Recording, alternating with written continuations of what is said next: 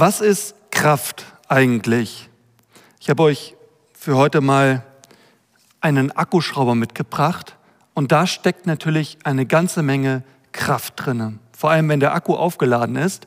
Wenn ich diese Schraube nehme und sie mit diesem Akkuschrauber in die Wand drehen möchte, ist natürlich viel einfacher, als wenn ich einfach einen Schraubenzieher nehmen würde. Wie geht es dir zurzeit? Fühlst du dich gerade voller Kraft oder fühlst du dich gerade eher kraftlos? Ist dein Akku gerade aufgeladen oder ist dein Akku eher so am Ende? Ich kenne auf jeden Fall beides. Ich kenne diese Tage und auch die anderen Tage. Ich kenne die guten und die schlechten Tage. Ich kenne die kraftvollen Tage, aber auch die kraftlosen Tage. Und Paulus kennt auch beides. Paulus hat die Kraft Gottes kennengelernt, besser als wir sie vielleicht zu Lebzeiten jemals kennenlernen werden. Aber Paulus hat auch, hat auch die, die, die Kraftlosigkeit, das Negative im Leben auf so eine extreme Art und Weise kennengelernt, wie wir es hoffentlich nicht kennenlernen werden. Und deshalb möchte ich heute mal über beides predigen, über die Kraft, aber auch über die Kraftlosigkeit, über die starken Tage, aber auch über die schwachen Tage. Und anfangen möchte ich mit der Kraft. Paulus schreibt in Epheser 1, die Verse 19 bis 20, ihr sollt erfahren, mit welcher unermesslich großen Kraft in uns, den Glaubenden, wirkt ist es doch dieselbe gewaltige Kraft, mit der er am Werk war, als er Jesus Christus von den Toten auferweckt hat. Wir haben uns ja schon so manche Briefe von Paulus angeschaut und ganz oft redet Paulus von der Liebe oder auch von der Freude, dass wir uns die ganze Zeit freuen sollen. Aber hier im Epheserbrief, da legt er einen ganz großen Wert auf die Kraft. Die Frage ist, warum tut er das? Warum ist Kraft an dieser Stelle so wichtig? Wenn wir uns anschauen, was Ephesus für eine Stadt war, dann wird das relativ schnell klar, denn Ephesus war eine Stadt, wo Kraft und Überlegenheit eine ganz große Rolle spielten.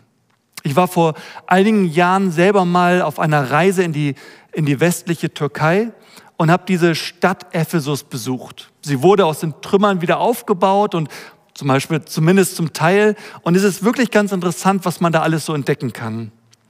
Ephesus war damals im Römischen Reich eine der bedeutendsten Städte und bekannt war diese Stadt Ephesus vor allem für drei Dinge. Ephesus war bekannt für die Celsus-Bibliothek, Ephesus war bekannt für das Amphitheater und Ephesus war bekannt für den Tempel der Artemis. Die große Bibliothek stand für intellektuelle Überlegenheit. Das Amphitheater stand für philosophische Kraft oder philosophische Überlegenheit oder Überlegenheit in Lebensfragen. Und der Tempel der Artemis, ja, der Tempel der Artemis war sogar eines der sieben Weltwunder, neben den Cheops-Pyramiden.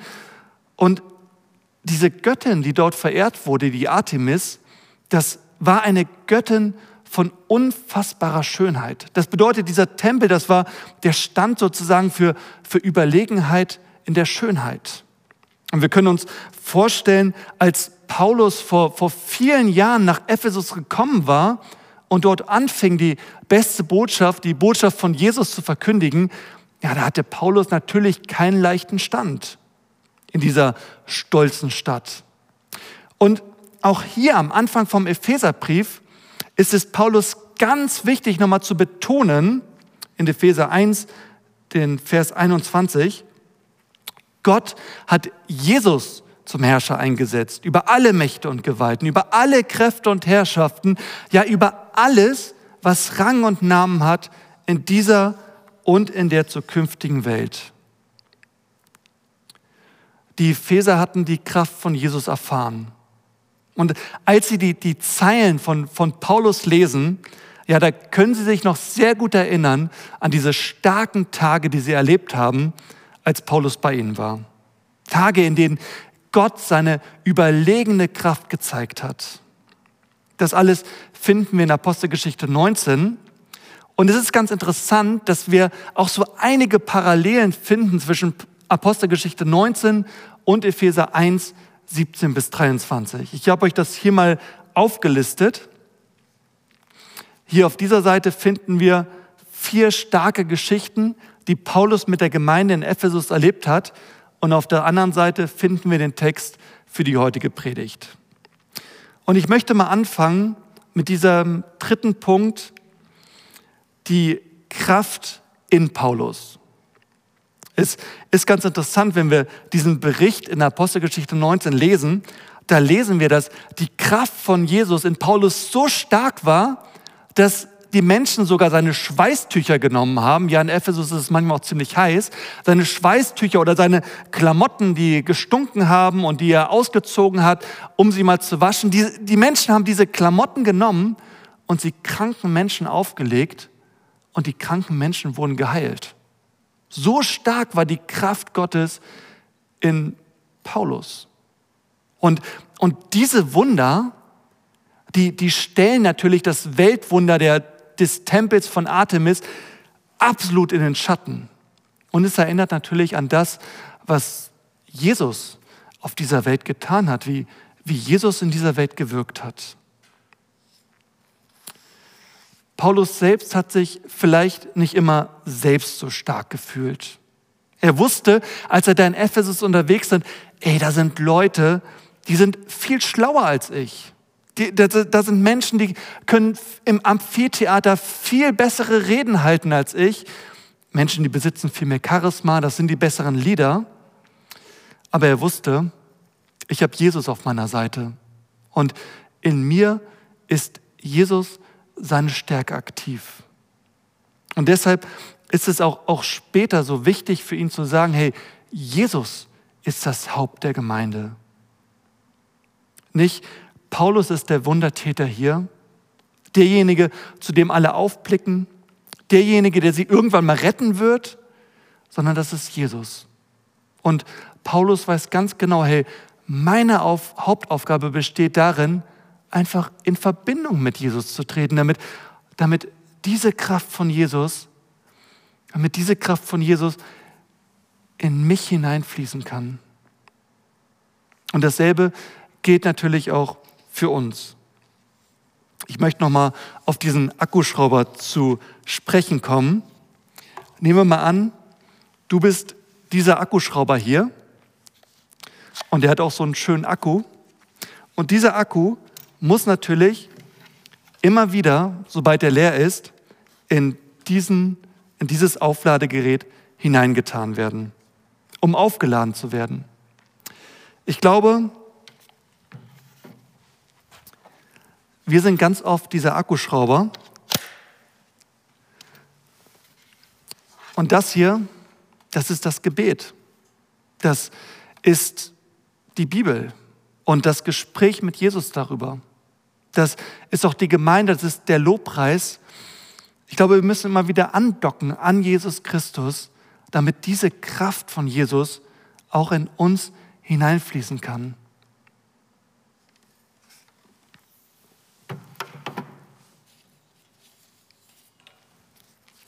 wichtig ist, dass du immer wieder in diese Verbindung mit Jesus hineintrittst, dass du immer wieder an dieses Aufladegerät ankoppelst.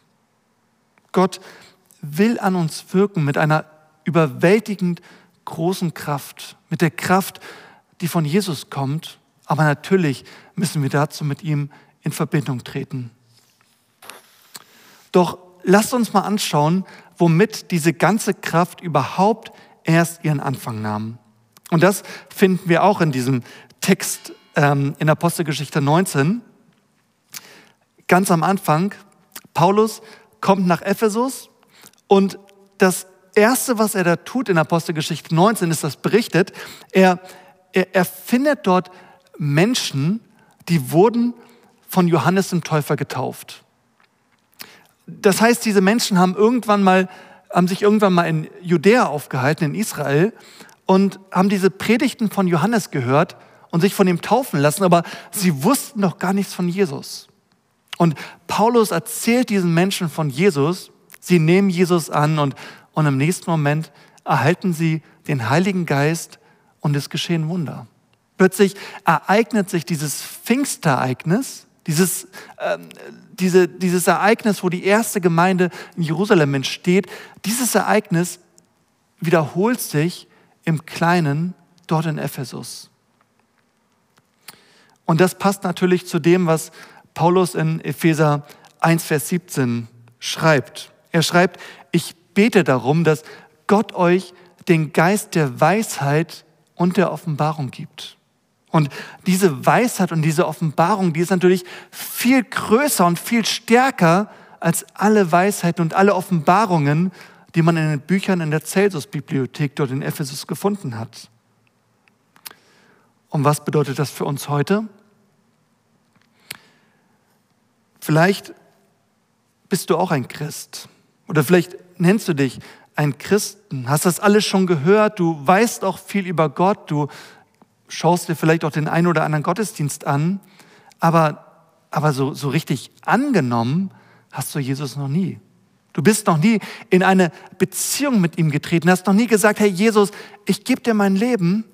Ich glaube, wenn, es, wenn, wenn wir Jesus unser Leben geben, dann gibt er uns seinen Heiligen Geist. Wir haben diesen, diesen Punkt in der Vision als Gemeinde, der heißt Gott kennen. Und es macht aber natürlich einen Unterschied, ob ich ein paar Dinge über Gott weiß, so wie es im Englischen heißt, I, I know about God, oder ob ich sage, I know God, ich kenne ihn. Hey, und wenn du diese Entscheidung noch nie getroffen hast, dann, dann treff diese Entscheidung. Wenn, wenn du Jesus dein Leben schenkst, dann schenkt er dir seinen Heiligen Geist. Und der Heilige Geist würde dich immer weiter hineinführen in die, in die Weisheit über Gott, in, in die Offenbarungen, die, die Gott uns geschenkt hat. Und dann kann sich das entwickeln, was sich als nächstes auch in Ephesus entwickelt hat. Wenn wir wieder in die Apostelgeschichte 19 schauen, in die Verse 8 bis 10, da lesen wir, dass Paulus eigentlich zwei Jahre lang fast nur am Predigen war.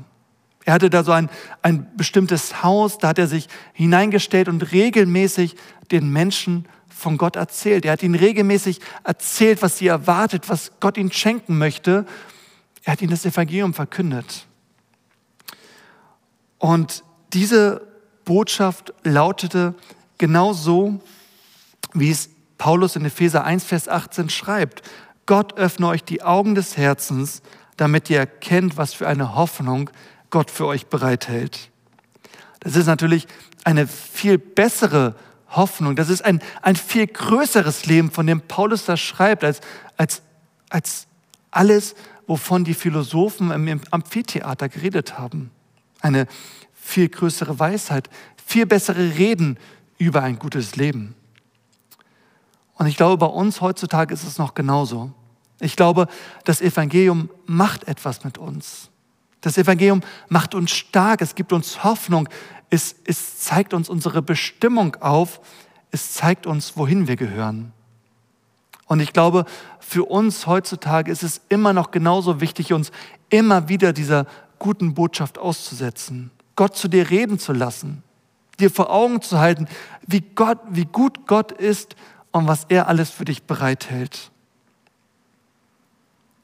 Aber im nächsten Punkt erfahren wir, nur weil ich an Jesus glaube und weil ich Jesus seine Stärke, seine Kraft auf mir habe, heißt das nicht, dass es mich vor Widerständen und vor Problemen bewahrt.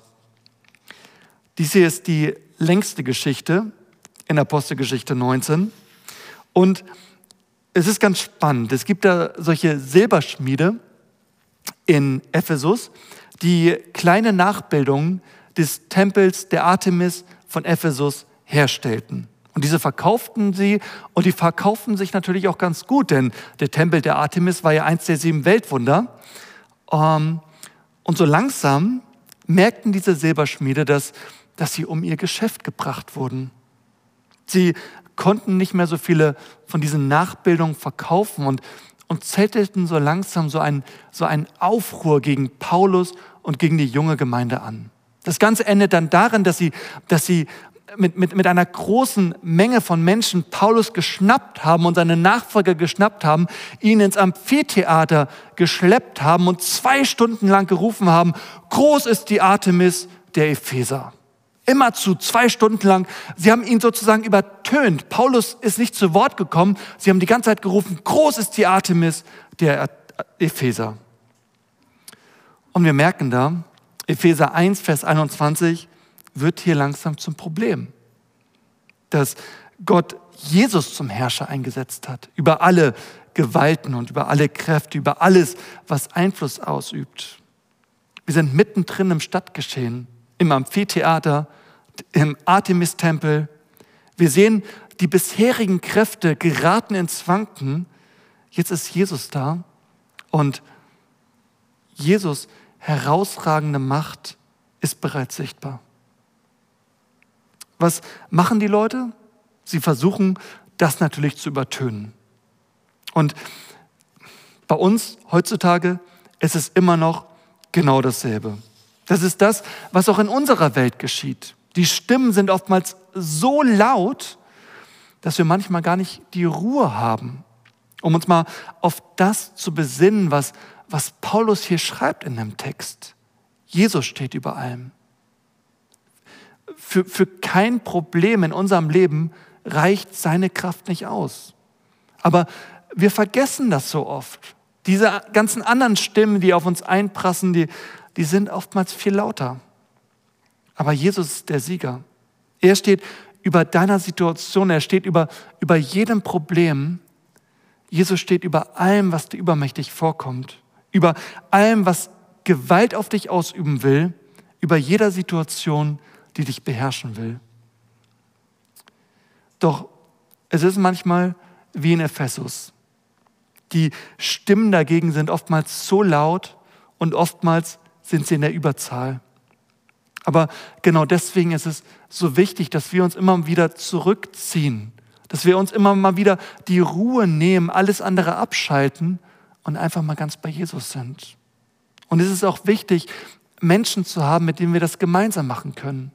Und, und Menschen zu haben, die auch an Jesus glauben und durch die Jesus auch zu uns reden kann. Auch solche Menschen können, können so ein Aufladegerät sein wo uns die Kraft von Jesus wieder neu zufließt. Von diesen Menschen schreibt Paulus im Letz-, in den letzten Versen unseres Textes. In Epheser 1, Vers 23, die Gemeinde ist der Leib von Jesus und er lebt in ihr mit seiner ganzen Fülle, er, der alles und alle mit seiner Gegenwart erfüllt.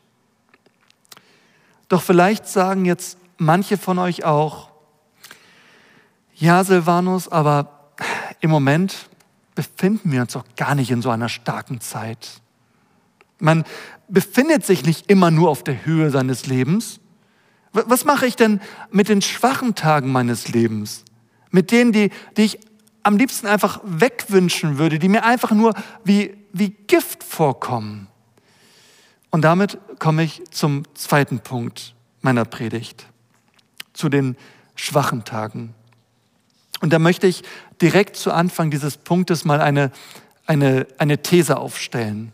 Die lautet, du weißt nicht immer, was das Gute und was das Schlechte in deinem Leben ist. Du weißt auch nicht immer, was die guten und was die schlechten Tage in deinem Leben sind. Jedenfalls nicht in dem Moment, wo du gerade diesen, diesen Tag erlebst. Wenn du heute einen Tag erlebst Egal was passiert, es kann etwas scheinbar Großartiges passieren oder etwas Katastrophales. Du weißt nicht, ob, ob, ob das wirklich einer deiner guten oder einer deiner schlechten Tage ist. Vielleicht habt ihr den Film Die Hütte, ein Wochenende mit Gott gesehen oder auch das Buch gelesen. In dem Film geht es um einen Mann, sein Name ist Mackenzie, und dieser Mann hat viel Leid durchmachen müssen. Und seitdem er dieses äh, viele Schlimme in seinem Leben ertragen musste, seitdem liegt er im Clinch mit Gott. Und in einem Moment wird, wird dieser Mackenzie dann von Gott eingeladen, ein Wochenende mit ihm zu verbringen. Und in dem Film gibt es eine Schlüsselszene. Mackenzie befindet sich mit Gott gemeinsam in einem schönen, aber verwilderten Garten. Er stellt fest, das ist ein ganz schönes Durcheinander hier. Und die beiden graben den Garten so um. Auf jeden Fall gibt es in diesem Garten verschiedene Wurzeln, die auch abgeschnitten werden und beseitigt werden, weil sie so wuchern. Mackenzie und, und Gott versuchen auf jeden Fall dort Ordnung reinzubringen. Und dort in dem Garten gibt es auch eine giftige Wurzel, eine sehr, sehr giftige Wurzel. Und Gott, mit dem Mackenzie diesen, diesen Garten umgräbt, der sagt zu ihm, pass auf mit dieser Wurzel. Ihr Gift kann dich schon bei bloßer Berührung umbringen. Und deshalb definiert Mackenzie diese giftige Wurzel als etwas Bösartiges, als, als, als etwas Negatives. Und Gott erklärt diesem Mackenzie, dass diese giftige Wurzel gar nichts Böses ist. Und Gott sagt zu ihm in einem Film, dein Problem ist, dass du meinst, Gift sei etwas Negatives. Mackenzie versteht natürlich erstmal nicht, was Gott damit meint, doch Gott gibt ihm dann eine sehr schöne Auflösung. Er sagt, wenn du diese giftige Wurzel mit einem anderen Kraut zusammentust, also wenn du dieses Gift mit dem Wirkstoff eines anderen Krautes kombinierst, dann kann daraus, dann kann diese Kombination Wunder vollbringen. Und dass so etwas funktioniert, das wissen wir natürlich auch aus der modernen Medizin. Schlangengift zum Beispiel wird ganz häufig verwendet, um daraus etwas Gutes herzustellen. Oftmals kombiniert man das Gift mit anderen Wirkstoffen und plötzlich wird daraus eine heilsame Medizin. Das heißt, Medizin entsteht aus der Kombination von verschiedenen Stoffen und oftmals sind auch Gifte dabei. Ich finde, das ist eine sehr schöne Metapher, denn eigentlich ist es im Leben ja auch so. Manchmal bekommen wir scheinbar ein Gift im Leben, dass manche Tage giftig sind oder dass manche Erfahrungen sich giftig anhören oder sich giftig anfühlen. Aber wenn wir diese negativen Erfahrungen mit etwas Positivem, mit, mit einer positiven Erfahrung mit Gott oder mit einer Weiterentwicklung mit Gott kombinieren, dann kann aus dieser schlimmen Erfahrung etwas, etwas Großartiges, etwas Starkes, etwas Kraftvolles, etwas Heilsames entstehen. Und genau das erlebt Paulus Jahre später, Jahre später, nachdem er in Ephesus war. Wir sehen hier nochmal Apostelgeschichte 19, was da alles geschehen ist. Paulus leuchtet geradezu, aber Jahre später, als er diesen Brief schreibt, da befindet er sich im Gefängnis in einer Situation, die alles andere als kraftvoll erscheint. Paulus befindet sich im Gefängnis und hat sich vielleicht niemals in seinem Leben zuvor so kraftlos gefühlt. Paulus, der so viel Kraft Gottes erlebt hatte, befindet sich hier im Gefängnis. Und das ist ja eigentlich Gift für das Vorankommen des Evangeliums, für die Lebensaufgabe, die Paulus hatte, nämlich dass das Evangelium, dass die Botschaft von Jesus verkündet wird. Aber dieses Gift in Verbindung mit dem Heiligen Geist führt schließlich zu den Briefen, auch zu dem Epheserbrief, den wir, den wir heutzutage lesen können. Das heißt, hätte Paulus nicht diese giftigen Tage im Gefängnis erlebt, dann hätten wir heute vielleicht nicht seine Briefe vorliegen. Die negative Erfahrung im Gefängnis wurde mit etwas ganz Positivem, nämlich mit dem Geist Gottes kombiniert und, und deshalb ist aus dieser schlimmen Erfahrung etwas Heilsames, etwas Wunderbares entstanden. Etwas, durch das Gott auch im Leben von anderen Menschen wirken kann. Und das Leben und die Wirkung von Paulus erreichen erst dadurch die Qualität und die Kraft, die es ohne diese giftige Erfahrung nie gehabt hätte. Das heißt, giftige, giftige Erfahrungen, negative Dinge im Leben werden manchmal in der Umkehr zu positiven Dingen, wenn du etwas anderes hinzufügst. Wenn du in solchen Situationen eine Entscheidung triffst für Gott, also dem Negativen einen, einen ganz, ganz positiven Wirkstoff hinzufügst, dann kann das am Ende dann doch gut sein. Das ist wie bei einem Rezept für einen guten, leckeren Kuchen. Vielleicht hast du schon mal einen Kuchen gebacken, einen Kuchen, der am Ende auch gut geschmeckt hat. Und vermutlich hättest du so während des Backens nicht an irgendeiner Stelle gesagt, ja, ich äh, probiere jetzt schon mal, ich probiere jetzt schon mal diese 500 Gramm Mehl pur, um zu schmecken, ob der Kuchen am Ende auch gut schmecken wird. Erst die Zutaten in ihrer Gesamtheit, die erst gemeinsam einen leckeren Kuchen ergeben, die essen wir natürlich nicht alleine. Aber wenn wir es miteinander in der richtigen Weise kombinieren, dann wird daraus ein leckerer Kuchen. Und das ist ein ganz spannender Punkt eigentlich. Wenn wir das mal auf unser Leben übertragen, die Kombination von verschiedenen Erlebnissen, von verschiedenen Erfahrungen, von verschiedenen Handlungen von mir selbst und von anderen ergeben dann am Ende doch irgendwie einen Sinn. Manchmal gibt es Tage, wo du einfach nur Gift bekommst. Die Tage, wo du sagst, mein Gott, wie ekelhaft ist das hier. Wie schrecklich, wie schlimm, das möchte ich nie mehr erleben. Menschlich völlig nachvollziehbar. Doch wir können uns klar machen, es geht nicht nur um die einzelne Zutat, sondern es geht um das gesamte Rezept, um die Gesamtheit.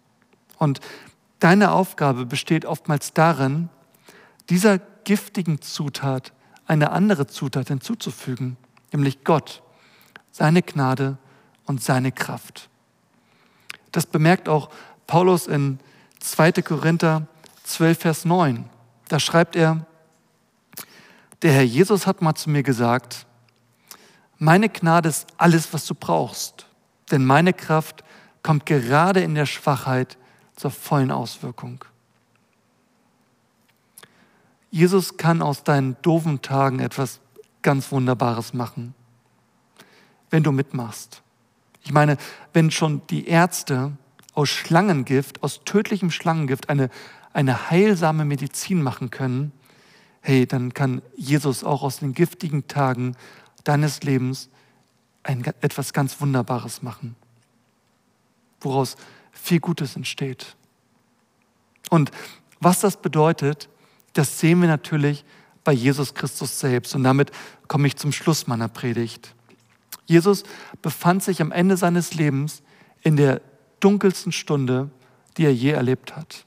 Als er ausgepeitscht wurde, als ihm viel Schlimmes angetan wurde, als die Menschen ihn, ihn angespuckt haben und ihm ins Gesicht geschlagen haben. Das, das war von außen betrachtet wie das größte Gift, was seinem Leben geschehen konnte. Das ekligste, das abstoßendste, was Jesus je erleiden musste, war, am Ende an diesem Kreuz zu, zu hängen, zu ersticken. Und das war die schwächste Stunde seines Lebens. Nie schien die Kraft Gottes so weit entfernt. Der Akku von Jesus selbst war so leer, dass er am Ende sogar tot ins Grab gelegt wurde.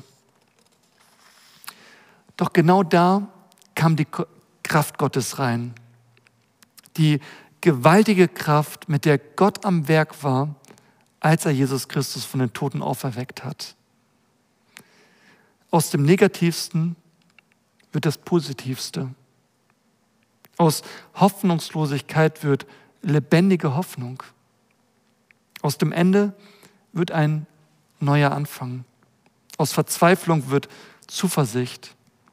Aus den Schmerzen Jesu wird eine heilsame Medizin. Aus dem Tod wird das Leben. Leben für uns, Leben mit Jesus Christus. Amen. Ich möchte dich noch einladen. Vielleicht hast du das Ganze jetzt gehört und du hast aber diese, diese beste Zutat noch gar nicht in das Rezept für ein gutes Leben mit hineingetan. Du hast Jesus noch gar nicht angenommen. Du weißt vielleicht so ein paar Dinge über ihn. Du hast schon viel von ihm gehört, findest das Ganze auch ganz spannend und interessant und ja, und hier und da kannst du auch ein paar gute Ratschläge für dein Leben übernehmen, für ein gutes Leben. Aber ich glaube, damit unser Leben am Ende in der Gesamtheit betrachtet wirklich den besten Kuchen, den leckersten Kuchen ergibt, den wir uns vorstellen können, das Beste, was es gibt, dann dazu ist es notwendig, dass wir, dass wir Jesus unser Leben übergeben, damit er uns seine Kraft gibt und damit er an uns wirkt mit derselben Kraft, mit der Gott an Jesus gewirkt hat, als er ihn von den Toten wieder auferstehen hat lassen. Ich lade dich ein, das anzunehmen, Jesus anzunehmen und Jesus zu sagen, hey, ich möchte, dass du in mein Leben kommst, ich möchte dich persönlich kennenlernen. Hey, wenn es dich wirklich gibt, dann komm in mein Leben und, und dann lass mich deine Kraft erleben und, und dann begegne mir. Aber vielleicht lebst du auch schon länger mit Jesus und hast das Ganze jetzt gehört und gesagt, ja, wenn ich mir mein Leben so anschaue, da gibt es im Moment so ein paar schwache Tage. Und vielleicht erinnerst du dich jetzt an, an dieses Aufladegerät. Am letzten Sonntag hat Jürgen von, von, einem, von einem Frühgebet gesprochen. Und das Frühgebet, das ist auch so ein Aufladegebet, so eine Dockingstation, wo wir bei Jesus andocken können, schon am frühen Morgen. Das können wir mit Geschwistern, mit anderen Leuten aus der Gemeinde gemeinsam tun. Wir dürfen immer wieder bei Jesus andocken, immer wieder die Verbindung zu ihm suchen, dass, dass er uns seine Kraft zufließen lassen kann. Ich glaube, Paulus hat das ganz viel gemacht und ich glaube, das war auch so ein Grund, warum, warum Jesus durch Paulus auf so eine starke Art und Weise aktiv war. Aber vielleicht bist du auch ganz neu hier in Hamburg oder du kennst die EFT noch gar nicht so gut. Hey, dann lade ich dich einfach ein, einfach dazu zu kommen. Jesus Christus verspricht uns, auch in dem Text, den wir heute gelesen haben, in Epheser 1, Vers 23, die Gemeinde ist der Leib von Jesus und er lebt in ihr mit seiner ganzen Fülle. Falls du noch kein, zu keiner Gemeinde zählst, dann, dann komm doch einfach dazu. Die Gemeinde ist der Körper von Jesus.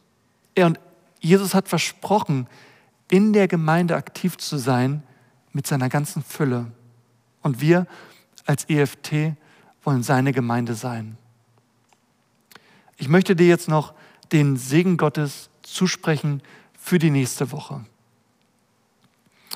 Der Friede Gottes, der höher ist als alle Vernunft, der bewahre eure Herzen und Sinne in Jesus Christus. Amen.